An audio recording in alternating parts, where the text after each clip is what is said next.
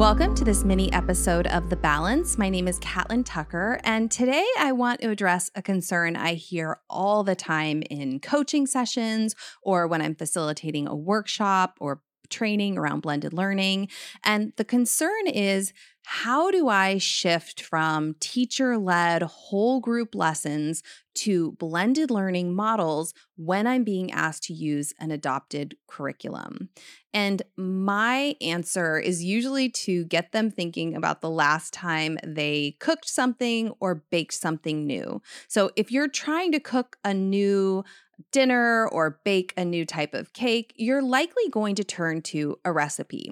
The recipe tells you exactly what ingredients you need, the sequence you should mix them in, the exact temperature and duration that you'll need to kind of cook your dish or bake it. And the recipe in the beginning is a really helpful and supportive guide. However, if you were making that dish repeatedly over time and always had to use the recipe down to the very last detail, it would end up feeling restrictive and repetitive. And you wouldn't want to rely on that recipe anymore. You'd probably want to be creative. You might want to substitute different ingredients. You might want to play around with the way in which you spice it or how you cook it. Um, maybe you're making that recipe for somebody who's gluten-free, and so you're trying to figure out how to accommodate those specific needs of the person that you're feeding.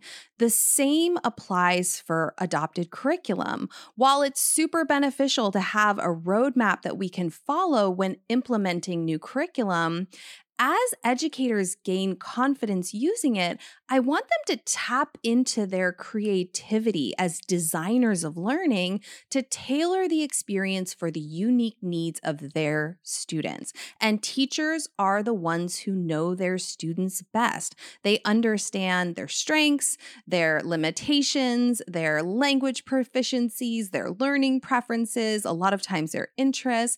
And so how do we make sure that an adopted curriculum is truly meeting the diversity of need in our classrooms? And so my message is, you can absolutely use adopted curriculum with blended learning models, but it takes creativity. It takes intentionality. We have to be asking ourselves as we look at our adopted curriculum, how might we present this so it works best for our students? What aspects of this lesson would work best as individual online tasks versus online collaborative tasks? Which elements would work best offline, individually or collaboratively? How do I, as the teacher, want to use my time in this lesson? Do I think it's going to be most effective to present information to the whole class? Or do I think having them move through a station rotation where the teacher gets to work with small groups to differentiate the experience might be more effective? Because a lot of adopted curriculum has some mini lessons or direct instruction included, and that is often presented in the I do, we do, you do progression. Now, if a teacher's looking at a lesson thinking, wow, I have a real diversity of skill or ability or need in this particular area, I'd love to group students into maybe six or eight students at a time and differentiate by pulling prompts or problems at different levels of academic rigor or complexity. Or maybe I want to provide scaffolds and supports like guided note templates or sentence stems to make sure that learners can really access and organize the information being presented. In addition to those questions, I would ask teachers to reflect on, you know, which portion of the lesson might be most difficult for students and require substantial teacher support, because those are other opportunities to pull those moments into small group teacher-led or teacher-facilitated um, stations. Um, you might ask which learning activities might benefit from students having more control over their timing or the pace at which they negotiate a particular task, and which activities are really going to be enhanced and improved with peer interaction and support. All of these kind of questions can get us thinking about what we want to, or how we want to present these different activities, what blended learning model, whether it's station rotation, flipped classroom, playlist, or a combination of these would work best to engage and support students, really hopefully making sure all students are able to move through the lesson and make progress toward firm, standard-aligned goals. My concern is that often leadership might be sending the message that you need to use adopted curriculum with fidelity, and that limits that teacher's ability to feel like they can creatively modify the lesson to best meet the learner's needs. I know I've worked with teachers, English teachers, who are using the StudySync curriculum.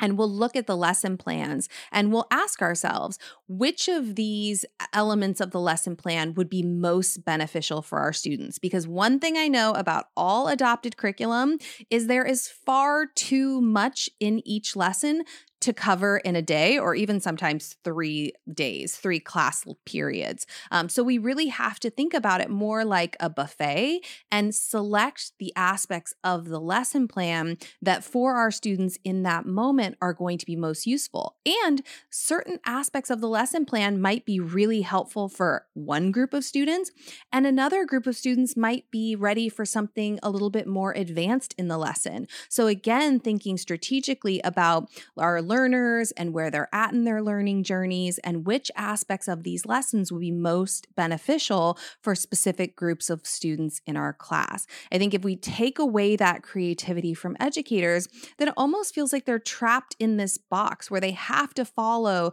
the lesson and they can't use their own you know, knowledge of their students, their own creativity, their own desire to differentiate and personalize learning to make that lesson as effective as it possibly can be.